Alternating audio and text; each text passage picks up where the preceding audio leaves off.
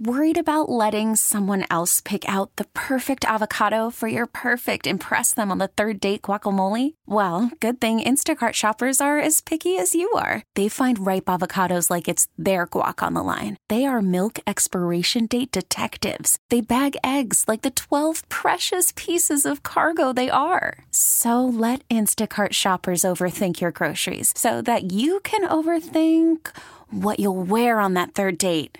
Download the Instacart app to get free delivery on your first three orders while supplies last. Minimum ten dollars per order. Additional terms apply. We're here with uh, Sage Karam on the Final Inspection Show. Steve Zocchi at the Indianapolis Motor Speedway. Sage, appreciate you taking time out with us.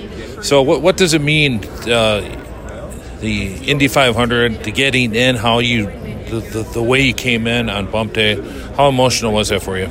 Uh, definitely super, super emotional. Um, you know, I think mostly just because um, I've never experienced bumping before, so I didn't really know what it was like and just how stressful it was for it to finally be over and to know we were in.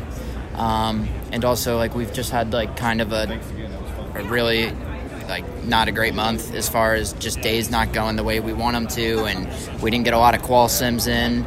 And we went into qualifying cold, you know, just not knowing a lot about the car. And, um, you know, things were going not so good on Saturday. And then, you know, to pull it out and, and do what we did, um, it was a big confidence boost and it was a big morale boost, you know, through the, the whole team.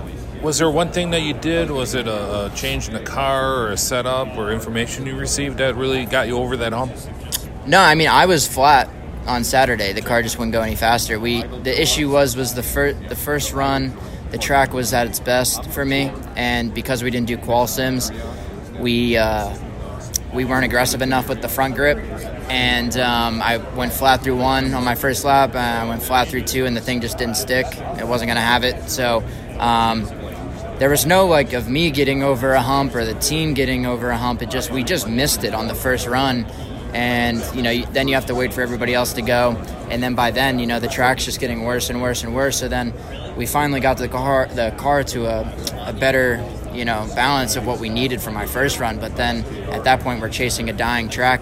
And, um, yeah, I mean, it was just the car was good. And I would go flat for four laps, four corners every attempt. And we just couldn't get the speed out of it. And then also, you know, you keep trying and trying and trying, and the engine's just not cooling down, so you're losing a little bit of horsepower.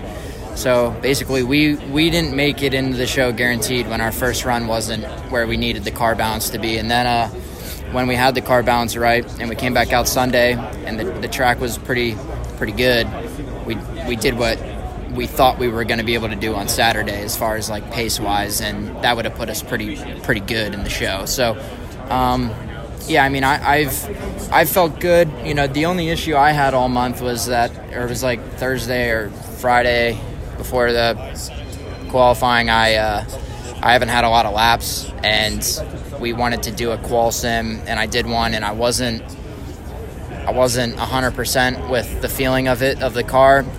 And since J R did like ten qual sims before that, we just put him in my car to make sure, like, it was decent, you know, like it, in a window, and he said it was, you know, it was decent enough for me to get in it and continue, um, but it wasn't set up as aggressive as his because he's been working, you work to that aggressive level, you know, um, so I got there on for Sunday of qualifying, but for Saturday we needed that aggressiveness, and we just, we didn't have the knowledge and the laps under that to be able to have the confidence just to go put it on and do it. Does that show the importance of a two-car team when one is maybe having some issues or that you can lean on somebody like J R? Absolutely. You know, it definitely does. And, um, you know, he and because he was able to get to that aggressive level way before I was, um, he we kind of knew that was the the – the aero balance numbers that we needed, um, so we got there on Saturday, and then we did that on Sunday, and it was it was good. But we wouldn't have known that number unless we had a teammate, and I wouldn't have been able to have somebody else jump in my car and tell me, like, "Hey, it's getting there. It's it's almost there,"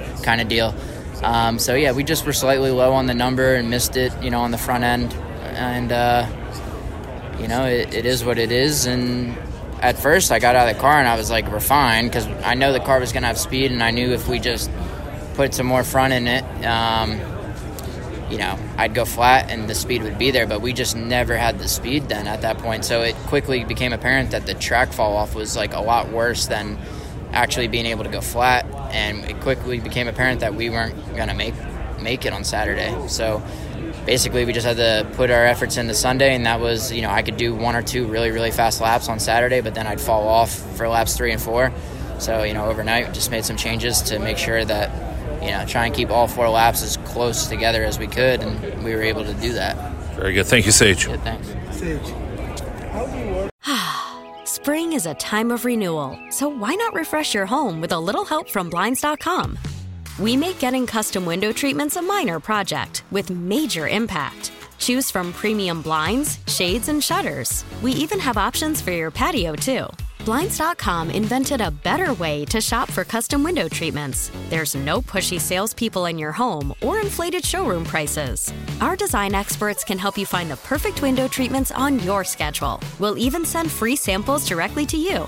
Plus, we can handle the measuring and installation for you. Unlimited window treatments installed for just one low cost. And with Blinds dot com, you'll always get transparent pricing. No hidden fees. Our free shipping and one hundred percent satisfaction guarantee can put the spring back into your step. And into your home, too. Shop Blinds dot com right now and save up to forty-five percent. Up to forty-five percent off for a limited time at Blinds dot com. Blinds dot com. Rules and restrictions may apply.